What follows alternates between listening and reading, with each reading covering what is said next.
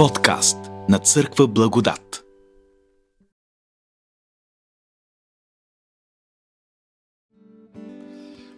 Църква Благодат, добре дошли. Надявам се, че сте здрави. Върлуват грипове и за съжаление работата е сериозна. Повториха грипната вакансия на учениците. Слава Богу, за сега все още сме позапазени България от коронавирус. Нека си молим един за друг, защото има, има някои деца от църквата, които, които са болни, не е много тежко и все пак да си молим Бог да ни пази в това време, защото наистина един малък вирус, една малка, една малка настинка може да доведе до грип, до много сериозни осложнения и ние сме много уязвими. Добре дошли на всички, които са тук, наши гости, които са за първи път. Светли е тук, за първи път идва. А, тази година не знам дали е за първи път. Радвам се, че сме заедно. И очакваме скоро една вълна от млади хора, избягали в чужбина, да започне да си завръща. Едно голямо цунами да залее църква Благодат и България. Така, скоро направихме проучване за ЕРЦ, естествено развитие на църквата, на благодат. И миналата събота се събрахме след служба да разгледаме профила на църквата. Бяхме в Цветан Минков, благодаря на всички, които дойдоха. И в продължение на 3 часа разглеждахме подробно, детайлно целият профил, който показва какво е състоянието на църквата според 8 ключови показателя за църковното здраве. Много е ценно, приноса на всеки е много ценен. Ще се радвам, когато имаме следващи срещи и възможности да обсъждаме, да има още повече хора, които да се включат и да помогнат, защото църквата, това сме ние и ние сме тези, които даваме обратната връзка, даваме идеите, критика, споделяме мнение, така че да може живота на църквата да се обогатява, да се подобрява, да се развиваме. Резултатите от обобщения профил искам да ви покажа.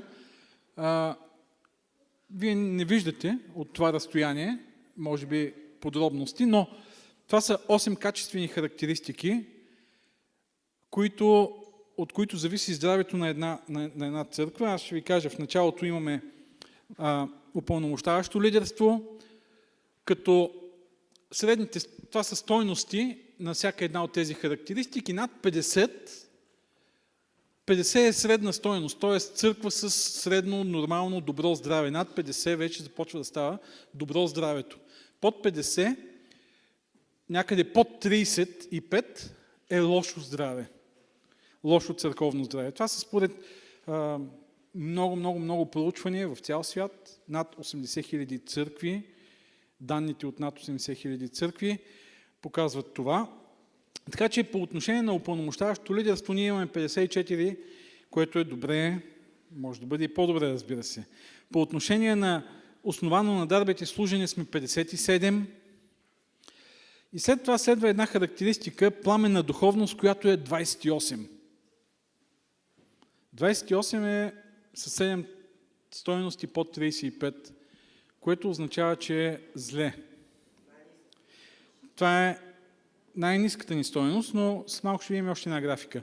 След това имаме ефективни структури, имаме вдъхновяващо богослужение, имаме холистични малки групи, имаме ориентирано към а, нуждите евангелизиране. Всички те са над 50. Най-високата ни стоеност е любящи взаимоотношения. Тоест всички тези 35 души, които са отговорили на, на въпросника от църква Благодат, са единодушни, че любящите взаимоотношения са на, най- на най-добро равнище. 59 стоености, 59 точки, което е прилично добре. И средното здраве на църквата е 52. Сега, тук има нещо наистина много вдъхновяващо и нещо много обезпокояващо. Много е вдъхновяващо, че се обичаме. Обичам ви. Знам, че и вие ме обичате. Ако видим тази характеристика, ще видим, ако подробно я разгледаме, сега нямаме време, това показва, че в църквата няма интриги, няма, няма огорчени хора, няма някакви сериозни конфликти. Напротив, отнасяме се добре като християни един към друг, не само като християни. Тези, които са от вече 13 години в църквата, свикнали сме и се чувстваме като едно семейство.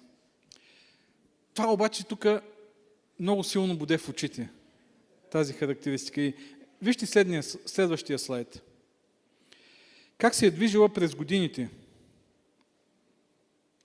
Всъщност, това, е, това са подробностите от пламената духовност. Подробностите от пламената духовност. Я, дай ми следващия, ако обичаш да видя. Да, аз съм пропуснал тук един друг слайд. А, динамичното развитие, момент само да видя. Я дай, има ли следващи или това са? Добре, добре, върни ми предишния. Сега, от пламената духовност има няколко неща, които са на много ниско равнище и това, което съм оградил в средата е нещо, което, върху което най-много говорихме миналия път. Вижте какво се казва тук. Твърдо съм убеден, че в следващите години Бог ще действа още по-мощно в нашата църква. Ето, това е твърдението, по което сме дали най-низка стоеност. Всички 35 души са заявили, че не сме твърдо убедени, че Бог ще действа още по-мощно следващите години в нашата църква. И умувахме много. Защо е така? Какво се случва с църквата ни, за да смятаме така? Едно от обясненията беше, че това е едно много радикално заявление. Вижте, твърдо съм убеден. Не убеден съм, твърдо съм убеден. И следващото нещо, което се казва тук е, че а, Бог ще действа още по-мощно. Не, че Бог ще действа, не, че Бог ще действа мощно, а че Бог ще действа още по-мощно. И така коментирахме, че това е едно доста радикално изявление и може би хората си казват, бе, я да бъдем малко по реалисти, малко по-балансирани, малко по-умерени. Бог ще, твърдо съм убеден, че Бог ще действа още по-мощно в следващите години в нашата църква. Само, че, вижте следващия слайд. Интересно е, че в предишните години, тук имаме четири предишни проучвания. Нещата са били по-различни. Първото проучване горе, ще ви кажа каква е стоеността. Ако тук е 17, което е много ниска стойност, казахме 50 е средно, 35 е ниско, 65 е високо и от 65 нагоре е високо. Първата, първото проучване, това е 2012 година, на същия този въпрос стоеността е била 58. На второто проучване е била 39, на третото е била 28 и на четвъртото е 17. 58, 39, 28, 17. Все по-надолу слизаме. Или може би си казваме, ми все по-големи реалисти ставаме. Има причина, има различни причини. Обсъждахме различните причини и сигурност може да изтъкнем доста причини, но по отношение на самата формулировка искам да кажа нещо. Тя трябва да е такава. Говорим за пламена духовност. Тук говорим за ревност на вяра. Това е вярата, която променя нещата в живота, в света, в църквата. Не просто номиналната вяра. Вярвам, че има Бог на небето, окей. Вярвам, че Бог се грижи. Вярвам, че ме е спасил. Вярвам, твърдо съм убеден, че Бог ще действа още по-мощно през следващите години. Това е една вяра, която вижда бъдещето като още по-добро, като време, в което Бог още по-мощно, сигурно, категорично ще действа в живота ни и в живота на църквата. Тук стойностите върват надолу. Добре, разбира се, има, има много причини. Има демографски причини. Много млади хора напуснаха църквата. Църквата, т.е. отидаха в чужбина. Църквата се промени и като членство, и като състав. Добре, има лидери, които, ключови лидери. Влади Крумов беше дясната ръка. Тук ключови лидери, които ги няма вече в църквата. А, много хора, които от началото на църквата правят нещо, служат в църквата, вече са уморени. И за тях Господ ще действа още по-мощно. Знаете ли какво означава? О, точно това означава. Още повече. Значи, трябва да се нагърбим още повече, с още повече работа, така ли? И разбира се, идва събора ми, ако сменят пастора ни, какво ще стане? Това коментираха някои хора.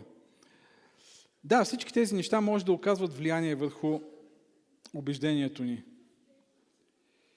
Но помислете си какво ще стане с църквата, ако тя е изцяло под влиянието на демографски фактори, изцяло зависима от определени хора или от определени възрастови групи в нея. Какво ще стане с църквата? Какво е щяло да стане с църквата през вековете, ако тя е изцяло под влиянието на такива фактори? Църква благодат и като цяло църквата би трябвало да бъде жизнена, независимо от това в какво време живее. Разбира се, има периоди, има времена, в които църквата преминава през най-различни фази от своето развитие. Това е напълно нормално.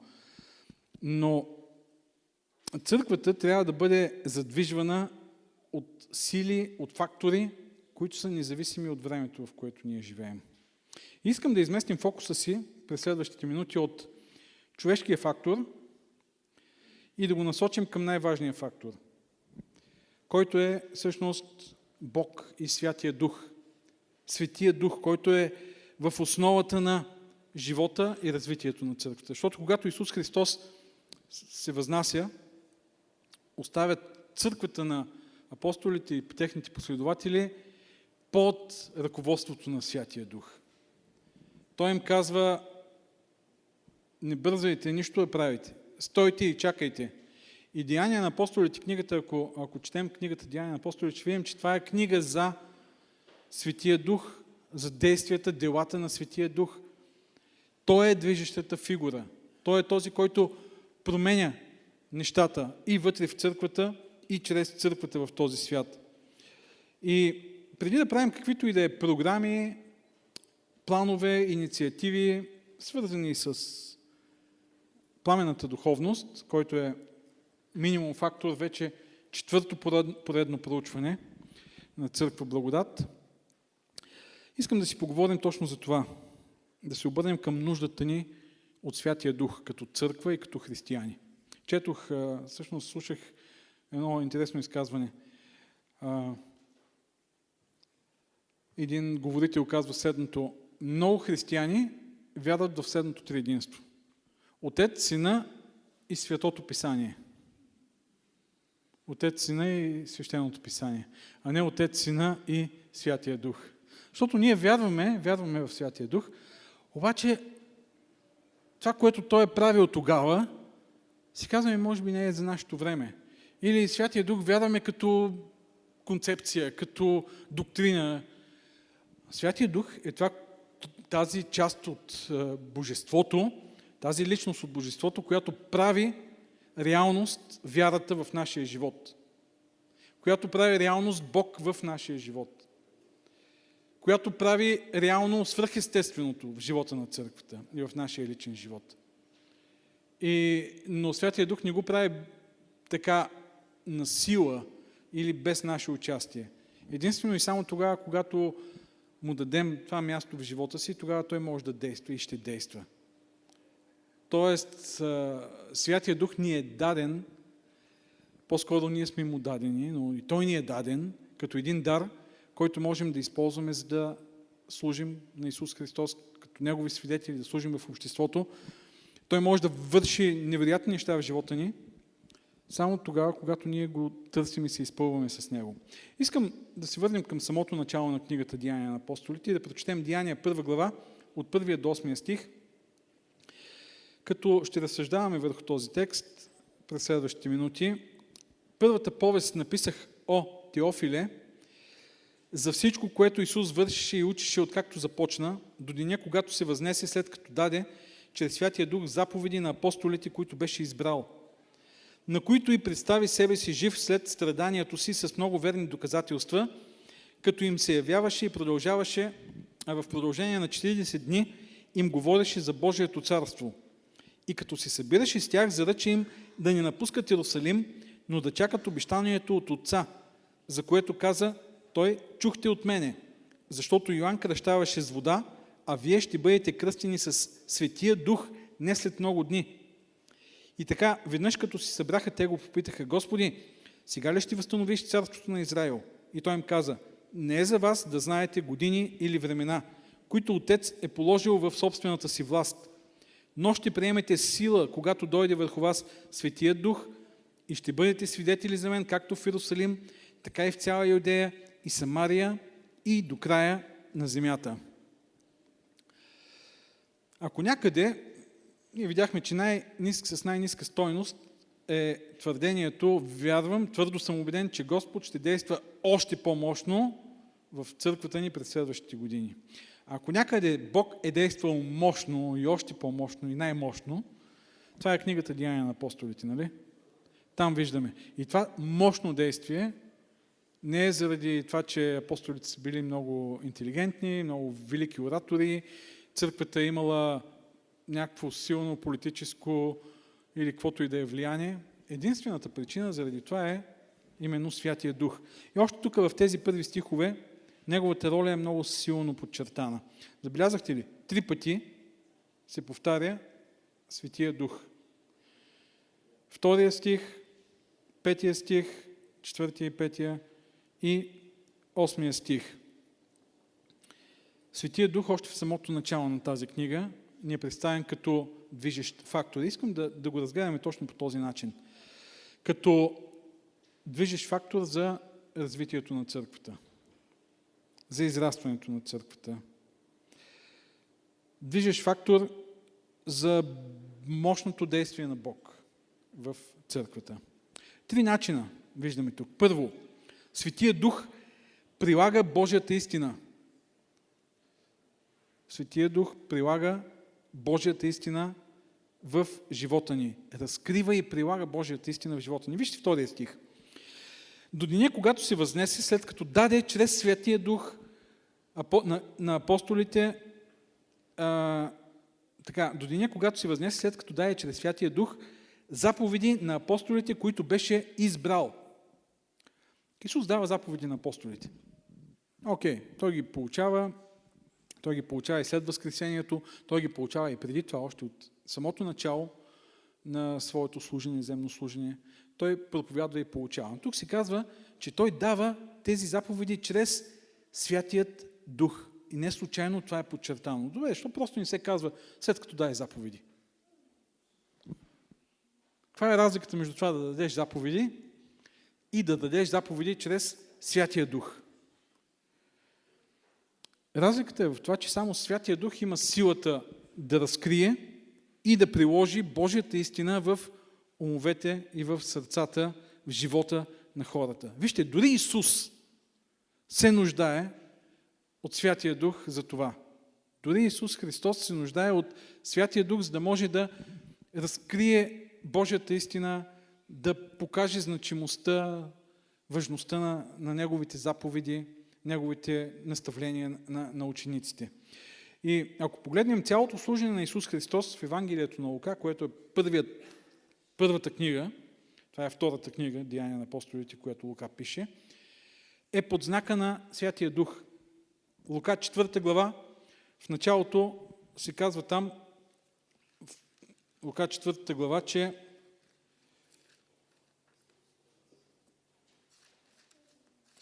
Исус е бил изпълнен със Святия Дух. Исус изпълнен със Святия Дух. 18 стих. Духът на Господа е на мене, защото ме е помазал да благовестявам. И някои, някои теолози сравняват Деяния на апостолите с Лука, Евангелието на Лука, и казват това, което се случва с Исус, Святия Дух, който слиза върху Исус по време на кръщението, Исус е изпълнен със Святия Дух, вършиш мощни дела, чудеса и така нататък. И същото, което виждаме в Деяния на апостолите по отношение на църквата – слизането на Святия Дух, изпълнението с Святия Дух и мощното действие след това на църквата чрез Святия Дух. Но тук интересното е, че Святия Дух е този, който може да разясни и да приложи Божията истина в живота на хората. Нищо друго. Не може. Иначе си остава просто една информация. В Лука 24 глава 45 стих имаме един интересен момент. Това е Исус вече е възкръснал. Последните думи преди да, да, да се раздели с учениците си според това описание в Лука. 45 стих се каза, тогава им отвори ума, за да разберат писанията. Тогава им отвори ума, за да разберат писанията. Какво повече им е казал? Какво повече им е обяснявал? Същите текстове, които и преди това им е говорил. Същите пророчества, сега обаче звучат по различен начин. Сега вече са разбираеми, значими. И това, което е различното, не е какво ново или различно е казал, ами точно това мощно действие на Святия Дух върху умовете на, на неговите ученици. Не е въпрос на информация, не е въпрос на, на повече познание, не е въпрос на по-добро обяснение. Тези неща са важни, но те не са решаващи. Това, което е най-важно в случая е Святия Дух, който дава едно различно по естество познаване, различно по естество познание. То е различно от това да си четеш вестника или новините или някоя книга и да разбираш. Различно е. Може да четеш и нищо да не разбираш. Или да разбираш каквото си искаш, но не и да разбираш това, което Бог иска да ти каже. Да, Библията е тайнствена книга. Библията е мистериозна книга. Четеш и нищо не разбираш или пък разбираш всякакви други неща, но не и това, което Бог иска да ти каже. И в един момент идва Святия Дух и ти започваш да разбираш. Това, което Бог иска да ти каже. Ти разбираш Неговата воля и разбираш все повече и повече и повече и повече. Да, има мистика, има мистерия. Това е Словото. Познанията и компетентността не са решаващи тогава, когато се става въпрос за Божието Слово. Те могат да впечатлят хората. Логиката, аргументирането, критичното мислене могат да оборят една теза или друга, нищо повече. Красноречието, ораторското майсторство може да достави някакво удоволствие на ухото и да ти е приятно да слушаш някой, който стои отпред и те омаева, говори ти, толкова е приятно. Тук обаче говорим за познание от друго естество. И апостол Павел пише в 1 Коринтияни 2 глава 6 до 8 стих за това. 1 Коринтияни 6 глава, а, 2 глава 6 до 8 стих. Вижте какво казва Павел. Обаче ние получаваме мъдрост между съвършените, ала не мъдрост от този век, нито от властниците на този век, които преминават, а получаваме Божията тайнствена мъдрост, която е била скрита която е била предопределена от Бога преди вековете да ни докарва слава. Никой от властниците на този век не я е познал, защото ако я бяха познали, не биха разпънали Господа на славата. Десетия стих. А на нас Бог откри това чрез духа. Ето го, духа. Святия дух, който открива тези истини. Бог откри това чрез духа, понеже духът издира във всичко. Вижте 13 и 14 стих. Което и възвестяваме не с думи научени от човешка мъдрост, а с думи научени от духа, като поясняваме духовните неща на духовните човеци. Но естественият човек не възприема това, което е от Божия дух, защото за него е глупост. Ето го Святия Дух, чрез който Исус дава заповеди на учениците и умът им се отваря и те започват да разбират и Словото започва да придобива смисъл и стойност за тях. И не само започват да го разбират, ми те започват да, да го живеят, започват да желаят да го живеят. Моля? Да, това е което прави Святия Дух и никой друг не може да, да направи. И, и затова ние имаме нужда от Святия Дух в живота си. Единствено Святия Дух е този, който може да просветли ума, да разкрие Божествената истина, да я приложи в живота. В чисто личен план и в църковен план това означава, че когато самите ние искаме да разберем Словото, ние няма как да го разберем без помощта на Святия Дух. Ако не търсим Святия Дух, сядаме да четем. Какво разбираме? Кодът, паролата, пин кода или там каквото и да е за за отваряне на, то, на, на този акаунт с познание е Святия Дух. Той е този, който може да разкрие смисъла, значението, богатството на Словото. От друга страна, когато, когато го предаваме, излизам да проповядваме или получаваме в библейското изучаване, или, или го споделяме с някой, няма никаква стойност само по себе си, ако Святия Дух не е там, за да го направи живо и въздействащо. И аз си мисля за два от въпросите от проучването, които са тук по отношение на пламената духовност, които също имат много ниска стойност. Вижте, единият е така. Това е Q72, Q72, въпрос 72. Библията е мощен водач за мен в решенията ми за ежедневния ми живот. Знаете ли с каква стойност е това? 17. Също най-низкото, следващото най-низко. Двете са наравно.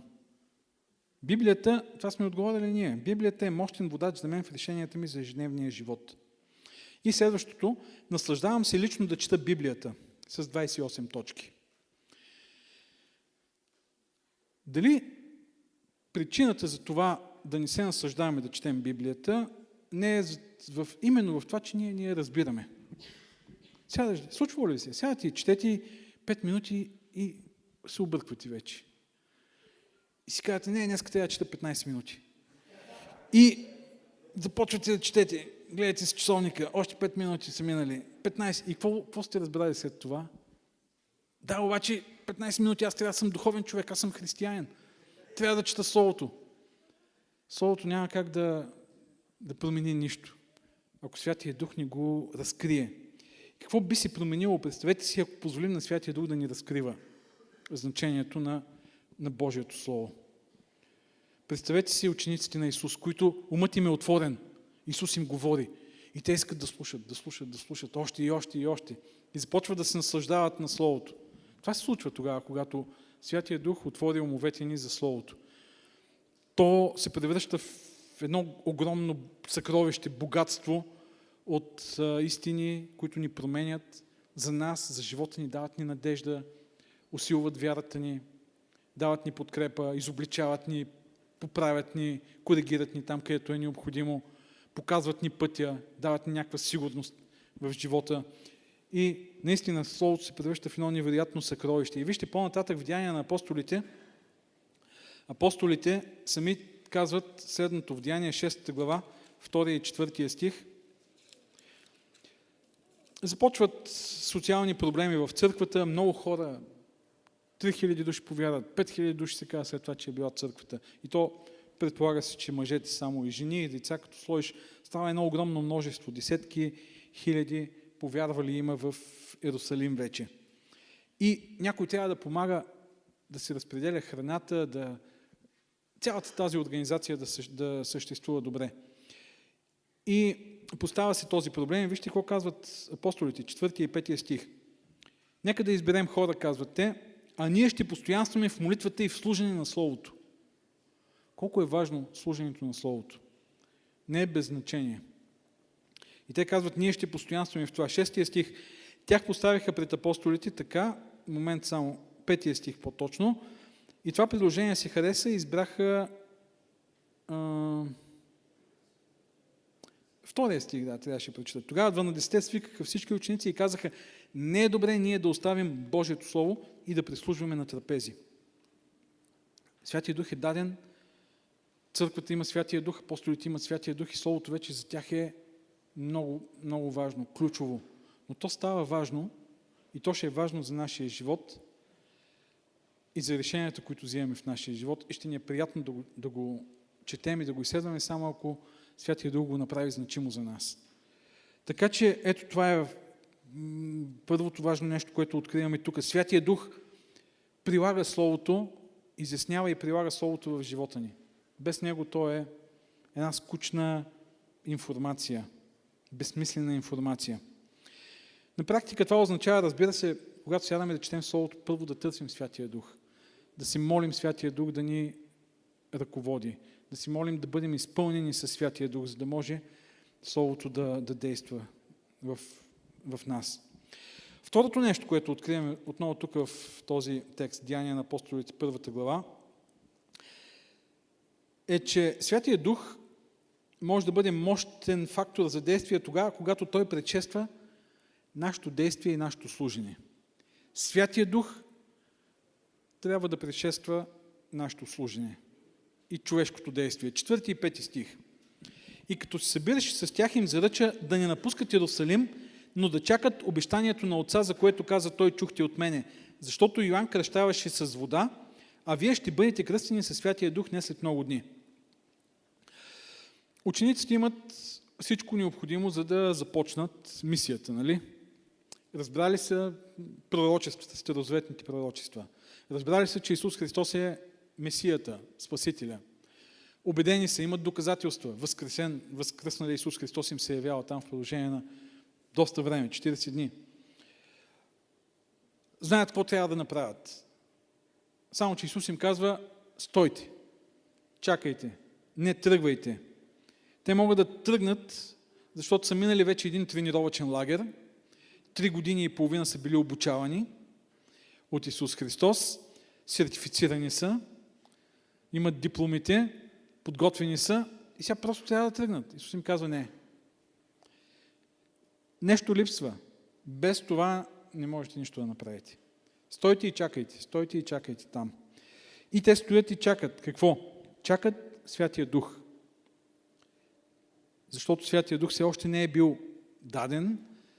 И той казва, Йоанн кръщаваше с вода за покаяние, но ще дойде, самият Йоанн казва, ще дойде този след мен, който ще ви кръсти в Светия Дух. И по време на 50-ница Светия Дух се излива върху църквата, Исус се възнася, дава обещаното, това, за което Той е обещал. Църквата се кръщава в Святия Дух, всички са кръстени в Святия Дух и тогава започва чак мисията.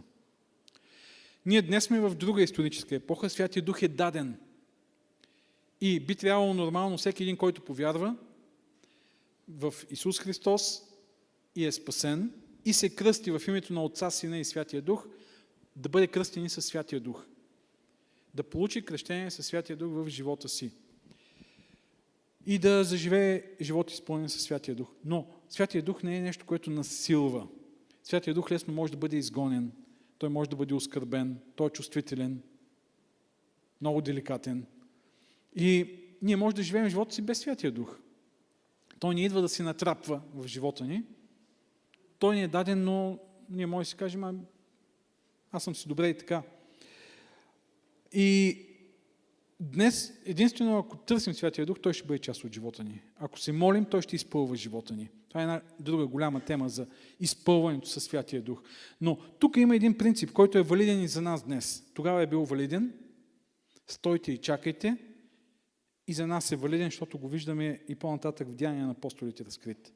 И принципът е, действието на Святия Дух трябва да предшества човешкото действие и служене. Това е принципът. Нашето служение като християни не е наше служение. Нашата мисия, която имаме, не е наша мисия. Исус Христос очаква не ние да сме инициаторите, а да поканим Святия Дух да бъде инициатора. Да чакаме Святия Дух да бъде инициатор. Разбира се, може да си стоим и да си чакаме и нищо да ни се случи. Но, по принцип, ако чакаме, молим се, търсим Святия Дух и го следваме, Той ще ни поведе. Защото това е, което Той прави. Това е, което е правил за църквата тогава, това е, което прави и днес. Много често обаче ние функционираме така. ние сме инициаторите. Какво означава това? Естествено, трябва да има човешка инициатива. Нормално е. Но в какво се състои тя? Ние сме инициаторите, ние си казваме, трябва да правим нещо. Събираме се на църковен съвет и започваме да планираме някаква дейност различните отдели, взимаме календара, казваме си, тук ще направим това, тук ще направим това, ще организираме това за младежите, това за семействата, това за жените, ще направим един концерт тогава и така нататък, и така нататък. И когато започнем по този начин да планираме, като ние сме инициаторите, хората, човешка инициатива, много често започваме и да спорим, което е нормално, трябва да се спори, трябва да има противопоставяне на идеи, но в този спор ние се опитваме да защото наш, моите идеи са най- най-добрите, нали? Да си наложим нашите си идеи. И аз като пастор много се дразня, когато някой умник там се прави на по-знаещ от мен, на по-разбиращ и започне да спори с мен, да оспорва моето мнение. Чакай малко, аз ги разбирам тези неща. Много често по този начин, когато ние сме инициаторите, действаме. Деяния на апостолите виждаме друг модел. Стоят, чакат, молят се и Святия Дух е инициатор. На различни места това е така. В деня на 50-ница е ясно. Ами по-нататък, Деяния 10 и 11 глава. Петър. Петър стои и се моли. И Святия Дух поема инициативата и му казва, иди в дома на Корнилии. И Петър става и отива и после, когато той дава едни обяснения на, на апостолите, той казва, че Святия Дух му, му е казал да, да прави така. 11 глава, 12 и 15 стих, например, в Деяния. След това в 13 глава на Деяния на апостолите, вижте какво се случва. 13 глава. В Антиохийската църква имаше пророци и учители Варнава, Симеон, наречен Нигер, Кирениеца Луци, Манаин, който беше възпитан заедно с четверовластника Ирод и Савел. И като служиха на Господа и постеха, буквално като извършваха богослужение, думата, която е използвана тук, когато са се покланяли, извършвали са богослужение и постиха, Святия Дух каза, отделете ми Върнава и Савел за работата, на която съм ги призовал. И тогава те полагат ръце върху тях и ги изпращат на мисия. Святия Дух поема инициативата. Те стоят, молят се, търсят ръководството на Святия Дух и Святия Дух се задейства. И това е много, много важно и много ключово нещо. Това означава да се откажем от това ние да контролираме нещата и да позволим на Святия Дух да контролира. Не ние знаещите и упълномощените, а Святия Дух да контролира нещата. Това е принципа и смисъла тук. На практика какво означава това? Ами на практика означава, преди да правим каквото и да е, да си молим и не само да си молим и да оставим, наистина да оставим Святия Дух да контролира нещата, да се откажем от контрола, от инициативата и да позволим на Духа да поеме инициативата. И тогава в, в, едно, в едно такова служене или работна среда, аз съм готов да, да слушам и другия, защото може Святия Дух да говори чрез него. Святия, ще очакваме Святия Дух да говори чрез Словото си, чрез другите, чрез това, което е най-доброто като идеи за живота на църквата. Това е вторият начин, по който Святия Дух може мощно да действа за развитието на църквата, като той, оставим Той да предшества нашето действие и служене. И Той да има контрола, а не ние. И третият начин е Святия Дух дава сила на нашето свидетелство. 6 до 8 стих. И така веднъж, когато се събраха, те го попитаха, Господи, сега ли ще възстановиш царството на Израел? Той им каза, не е за вас да знаете години или времена, на които Отец е положил в собствената си власт. Но ще приемете сила, когато дойде върху вас Святия Дух и ще бъдете свидетели за мен както в Иерусалим, така и в цяла Юдея и Самария и до края на земята. Учениците искат да знаят. Учениците искат сигурност. Учениците искат те да са в контрол. Вижте, кога ще станат нещата. Искаме да знаем. И много често ние точно това правим. Искаме информация, защото информацията ни дава сила, дава ни сигурност. Исус казва не, нямате достъп до тази информация. Само Отец има власт над нея. Вие просто отстрани само може да стоите хиляди години от тук нататък и да търсите и нищо да не получите по този въпрос. Но имате нещо друго, което ви е дадено. Дадена ви е сила. Дадена ви е. Има неща, които са в Божията власт, има неща, които са и във вашата сила. Вие ще получите сила чрез Святия Дух. Какво означава това да имаш сила, за да бъдеш свидетел за Исус Христос? За какво ти е нужна тази сила? Ще дигаш тежести ли, ще се боксираш, ще се биеш ли? Това е тази сила. Интересно е думата, която е използвана тук за свидетел, думата свидетел на гръцки е мартус или мартис, или мартър на английски, нали? Така ли е? martyr, martyr и martyr, добре, което означава мъченик, мъченик и в вековете на християнската история свидетел и мъченик са започнали да стават почти синоними. Тъй като ранните свидетели са, те са плащали с живота си, били са измъчвани, били са изтизавани, екзекутирани. И малко по малко свидетел и мъченик се е превърнал в едно и също. И до някъде тази сила е необходима, защото ти се изправяш да свидетелстваш в неблагоприятни обстоятелства.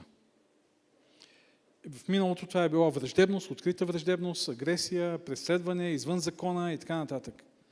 А днес заставаш в една безразлична среда.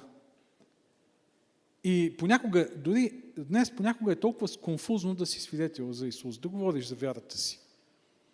Защото е някак си некоректно, малко така политически и всякак си некоректно. Всеки си има вярата за него сега. Дръжте я за себе си тази вяра. И ти в един момент усещаш, че едно такова огромно безсилие в средата, в която живеем. Толкова толерантност, толкова а, свобода има и в същото време толкова голямо безразличие и невъзможност да свидетелстваш. В този смисъл има нужда от сила. Но тази сила не е само в това. Силата да, да надмогне собствения си срам, собственото си неудобство или да се изправиш пред някаква враждебна среда. Тази сила е и за, и за нещо друго. В Деяния на апостолите тази сила е свързана с свърхестествените действия на Святия Дух. Изцеление. И тя е свързана с сила, чудеса. Святия Дух, когато действа, имаме сила, имаме чудеса, имаме изцеление. Даже когато, още самото начало, когато из... първото чудо, което извършват, апостолите излекуват един куц човек пред храма, те го правят с силата на Исус Христос. И когато ги питат с каква сила вие извършихте това, виждаме, че е, те имат една сила, която преди това не са имали. Силата да вършат чудеса. Но има и още нещо. Освен тази сила за свръхестествено действие на Бог в живота ни, която дава Святия Дух, която подсилва свидетелството, подсилва свидетелството, защото показва, че зад това, което ти говориш, има нещо реално. Има един реален Бог, който може да възкресява, може да изцелява, който има невероятната сила. Не са просто празни приказки. Реална сила. Има и нещо друго, има друга сила. И това е силата на едно свидетелство, което може да е много простичко, но, но може да проникне и да обърне човека, да го обърне към вярата. В Деяния 4 глава 33 стих се казва, че те са свидетелствали с голяма сила. Те свидетелстваха и апостолите с голяма сила свидетелстваха за възкресението на Господ Исус и голяма благодат почиваше на тях. И като четем останалата част на книгата Деяния на апостолите,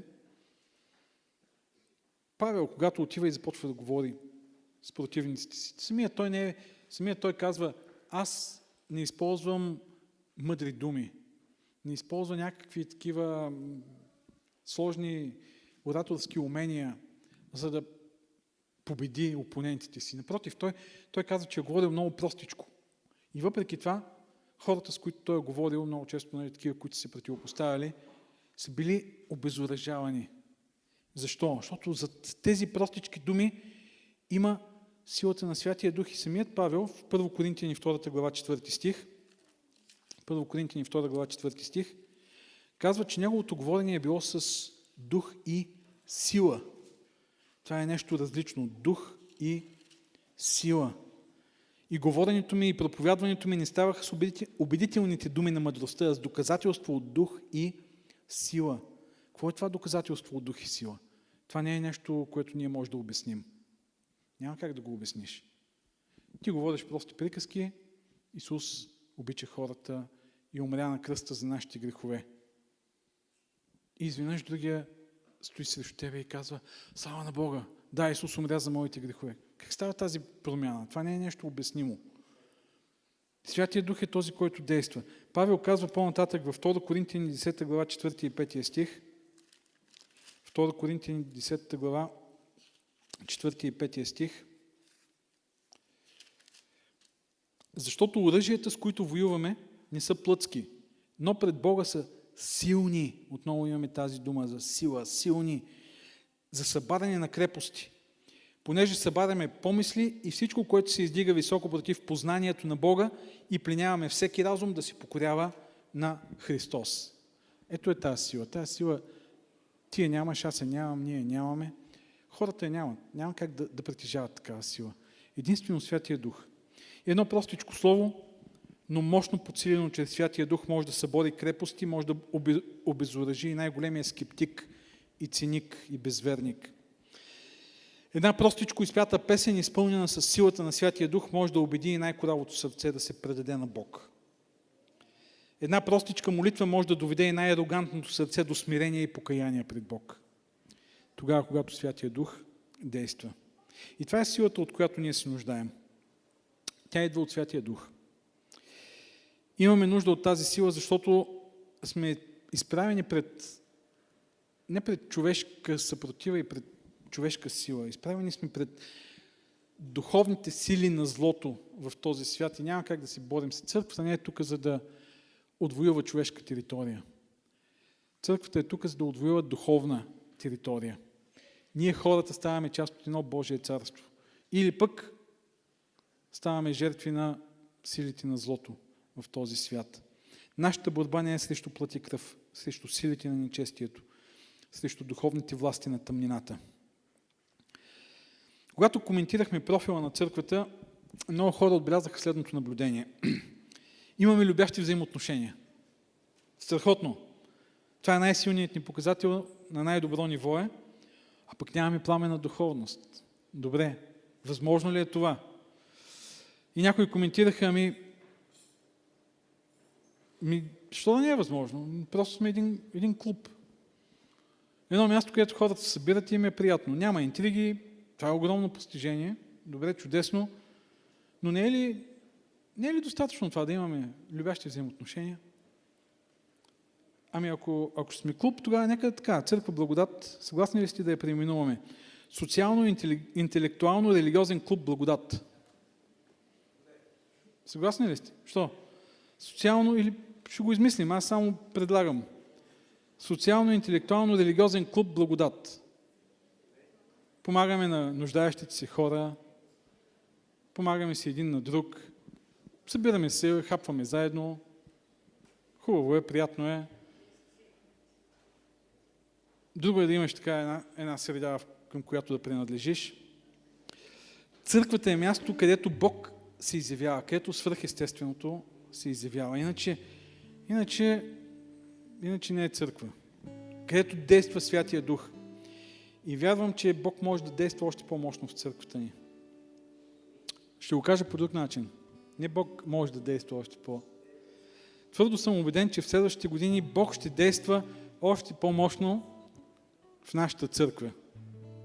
Няма да ви карам да го повтаряте заедно с мен, за да не се чувствате неудобно. Повторете си го на ум. Твърдо съм убеден, че в следващите години Бог ще действа още по-мощно в нашата църква. Не защото Иван Мирчев ще е пастор или някой друг, или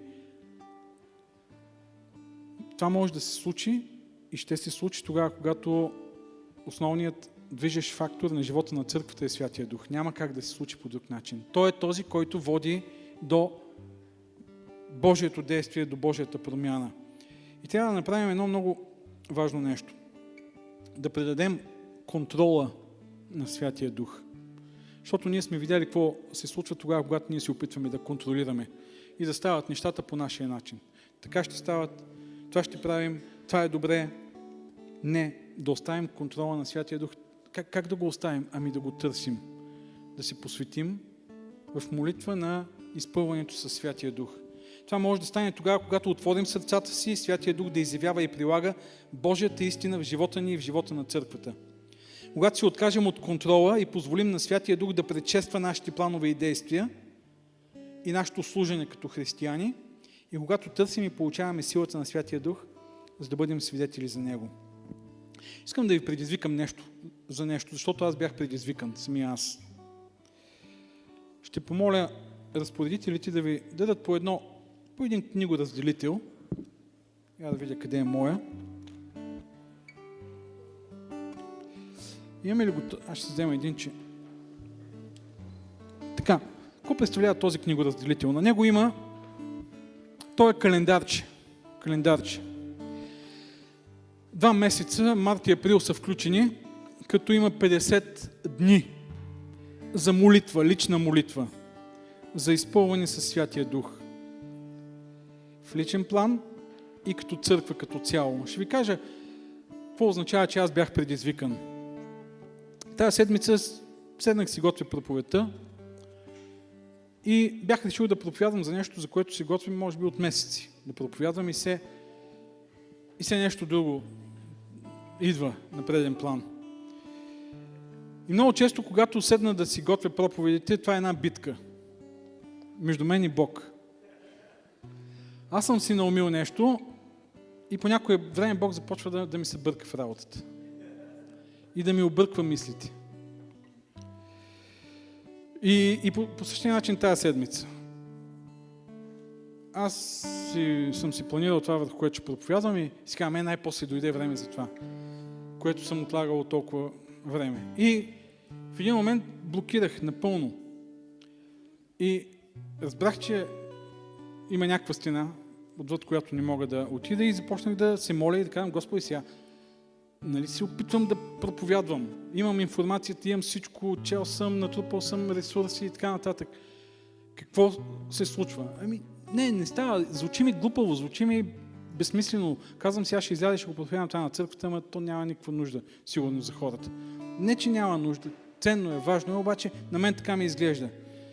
И започнах да си моля и да търся и Бог ме насочи към този текст, Деяния на апостолите.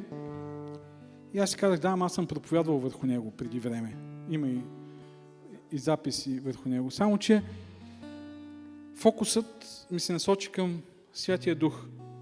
И това беше моето вътрешно убеждение, че Бог ми каза, проповядвай за Святия Дух.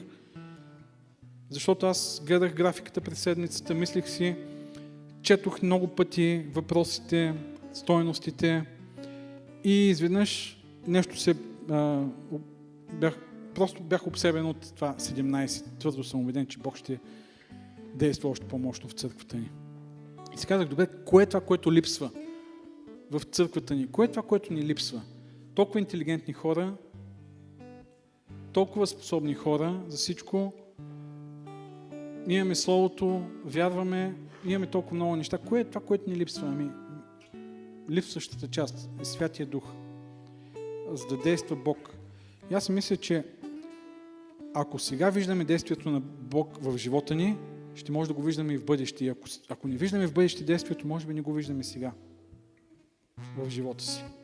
Ако сега го виждаме всеки ден и всяка седмица, тогава ще го виждаме и в бъдеще. И това, което може да направим е да започнем да търсим Божието действие днес в живота си. Това, което ще ви предизвикам да направим е да се молим, всеки за себе си лично, като тези стихове са различни стихове за Святия Дух от Библията. Дадах власт на Деси да ги избере. Тя ги избра и Деси реагира в последния момент винаги много бързо. В четвъртък и казах вечерта, можеш ли да го направиш това и тя го направи. И вчера го разпечатахме. Това е за да, за, за да ни напомня тези 50 дни. Служете си го някъде. Ако трябва до леглото и всеки ден четете си по един стих, разсъждавайте върху него. Може да напомняме деси в групата да ги пускаме тези стихове. И нека си молим за това. Святия Дух да изпълни живота ни, да изпълни църквата ни като служене, да промени нещата в живота ни, да промени взаимоотношенията ни в брака, да промени професионалния ни живот, ако трябва, да промени духовният ни живот на първо място. И вярвам, че Святия Дух ще действа мощно още сега, за да може да действа още по-мощно и в бъдеще. Нека си помолим. Господи, искаме да Ти се предадем, искаме, молим Те, Святия Дух да бъде част от нашия живот всеки ден.